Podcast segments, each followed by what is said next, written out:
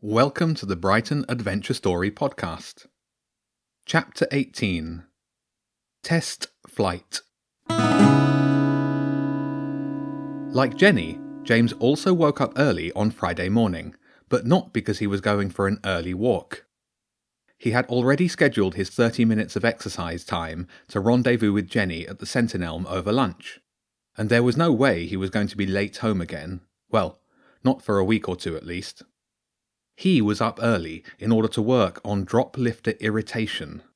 The thorn in his own bike tyre had given him two ideas.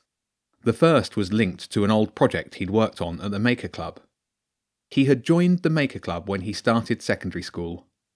Every week, the club introduced him to different tools and equipment for projects, and it gave him access to the Brighton Maker Club in town. He had played with gears, circuit boards, pneumatics, vacuums, solar power, programming Raspberry Pis, and more. And his first solo project had been a remote launcher for a bottle rocket. Bottle rockets relied on high pressure air and water as their engines and fuel. Pump a part filled plastic water bottle with air, and then that air would force the water out of the bottle, propelling the whole thing upwards, just like Newton's third law of physics said it would. For James's solo project, he'd borrowed a special servo from the Brighton Maker Club in order to use a Bluetooth connection to activate the launch. He didn't have that servo anymore, so he would just have to opt for a manual launch method. First, he found an old 2 litre plastic bottle from the recycling box. Next, he went to the bike shed and found an old, punctured inner tube. The last thing he needed was a rubber stopper or a cork. That was the hardest thing to find. In the end, he had to make do with a rubber end plug from his handlebar grips. It wasn't perfect, but then he didn't want it to be. His other idea was for a spike strip, like the kind that the police would put down on a road to stop the bad guy's car in films. It was hard to find the parts for it, but in the end he came up with something that would probably work. It would have been better if he'd had a few weeks to design, build, and tweak his creations, but he only had a few hours to get ready.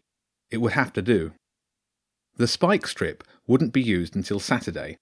He couldn't think of a way of getting it into the road without the drop lifters spotting it, which meant he couldn't use it from his house today. So he concentrated on the bottle rocket. He wrapped the plastic bottle in brown paper, wrote an address on it, and made sure the neck of the bottle was just sticking out of the bottom without being too obvious. Then, after breakfast, he sat outside on his front garden wall and waited for a van to pass. And waited. And waited. One of the problems with the plan was that it relied on the drop lifters coming to him.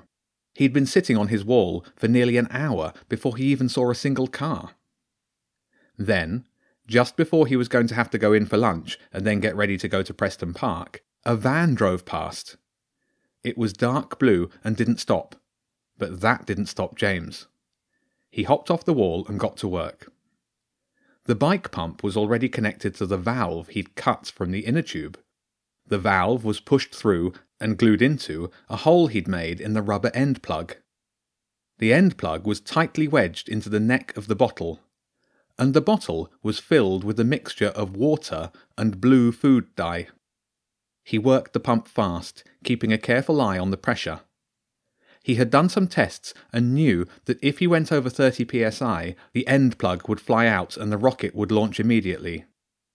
He got it to 29 psi and stopped, disconnected the pump, and put the fake package rocket prominently in place on the top step. Then he squeezed behind the bike shed and waited and waited and waited. Nothing happened. No droplifters were following the blue van. And now it was definitely time to have lunch and go and meet Jenny. Which was probably why, at that moment, his dad opened the front door and called his name. James, are you out here? he said. Time for lunch. Oh, what's this? His dad bent down and picked up the brown paper wrapped bottle rocket. Leave it, James shouted, jumping out from behind the bike shed. Put it down! He made a lunge for the bottle rocket, but it was too late. The end plug, not quite fitting perfectly in the neck of the bottle, was forced out by the 29 pounds per square inch of pressure that James had pumped into the bottle, plus the little extra pressure exerted by his dad's hands. With the end plug out of the way, the high air pressure proceeded to force the blue coloured liquid out through the open bottle. This, as accurately predicted by Newton's third law of physics, pushed the bottle the opposite way, which was up and out of James's dad's hands and into the air above them, all the time spraying the blue dyed water down onto James and his dad. It was perfect, exactly as James had planned it. A slight jostle from being picked up was enough to set the rocket off. Only it was worse than he imagined too. So much worse, now that it was his dad and him that were covered in the watery blue dye, and not an unsuspecting drop lifter.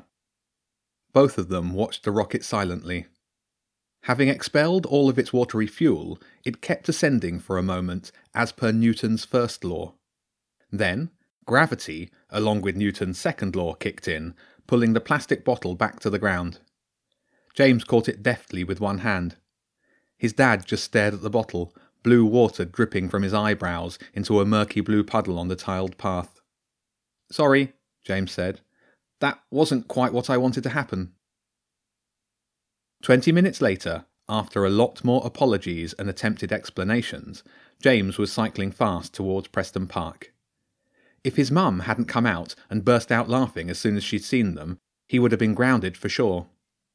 She called his dad Papa Smurf and found them dark coloured towels to dry off with. Even his dad laughed about it when they sat down to eat. The food dye was persistent, though, and James could definitely still detect a blue tinge to the backs of his hands as he cycled. Jenny, Frank, and Arlo were all sitting on the grass across the path from the old elm. Jenny's bike was in between them. All three had homemade face masks on. Frank and Arlo's looked a lot more homemade than Jenny's did, though. Frank's looked distinctly like two elastic bands and an old sock. James dumped his bike next to Jenny's and stretched out on the grass. Sorry I'm late, he said. What happened to your ears? Frank asked. Are you cold? They're grey, Jenny said, squinting at him in the sunshine. Or blue, and so's your face. I had an accident with a booby trapped parcel, he said, slightly abashed. A test flight, really. More of a self test to make sure it worked. Did you get a drop lifter with it? Arlo asked. No, just me, James said. Well, and my dad. But at least I know that the package works, he added quickly. He reached into his bag and pulled out a wooden box. He handed it to Jenny and hoped it would act as a distraction from his blue state. Thanks, she said. I found a triple M marker on the back wall of the Quaker meeting house. I'm going to see where it leads. James wished he could go with her, but he only had ten minutes left before he needed to get home. Be careful, he said, and don't take Teddy with you. How's everything been here? Boring, Arlo said. He and Frank were brothers, and Arlo was still in the infant school. They'd both helped out before on a couple of the Green Hands gang's previous adventures. What he means is, it's not as fun here as throwing water bombs at the drop lifters, Frank said. Did you hit any? James asked, hopefully. Two, Arlo said. One of them nearly fell off their bike. Two drop lifters and one postman, Frank said. Arlo hit him right in the face. He had a bag, Arlo said with packages in it. That's his actual job, Frank said, but he didn't mind, said it would cool him off on such a hot day. It was good news about getting the drop lifters, not the postman. James hadn't had time to check the chat server before coming out. He wondered if anyone else had had better luck than him. We brought some water bombs with us, Frank said, patting his rucksack, just in case. The long man's been spotted, Jenny said, over at the rockery. He was there early this morning, then Oliver saw him again when he was on elm lookout duty. Both times it looked like he was fishing. But no attacks on the elm itself? James asked. They all shook their heads. Has Hegel made an appearance? Not so far, Jenny said. Is he a weasel? Arlo asked. No, James said. He's a hedgehog. Why?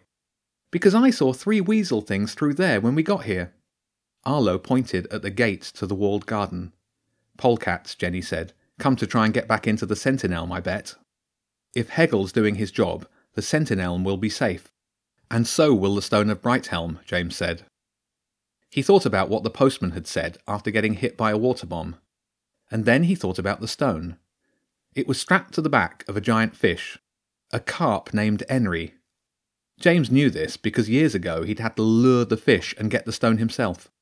The stone was in a leather case and needed to be kept underwater. It had a strange power to conjure up a storm if it was left out in the open air. The weather, James said.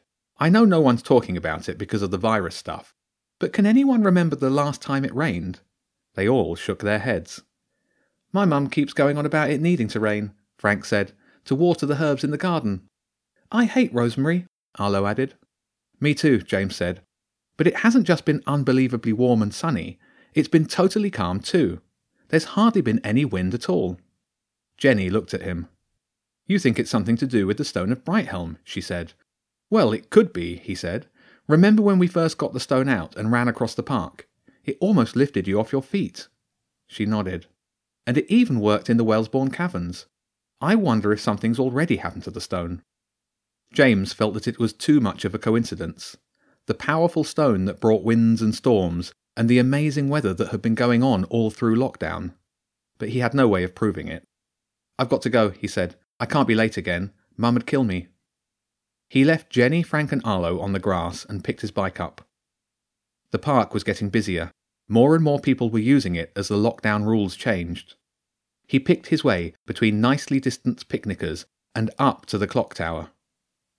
He hadn't had time to make a proper rat relief parcel, but he had at least managed to sneak some of yesterday's cooked chicken out of the fridge. It wasn't much, but Zen and Bobby looked happy enough when he gave it to them. Pedalling hard up the hill, he made it back home sweaty, but with a whole minute to spare. The rest of his afternoon was spent sitting on his front wall, looking out for delivery vans. Only two went past, and not a single droplifter followed them. James was hot, bothered, and a little bit discouraged when he finally went inside. He hoped that the other children had had more success. Maybe Frank and Arlo had managed to soak a few more droplifters. He checked the chat server, feeling hopeful. And, as it turned out, he was not disappointed.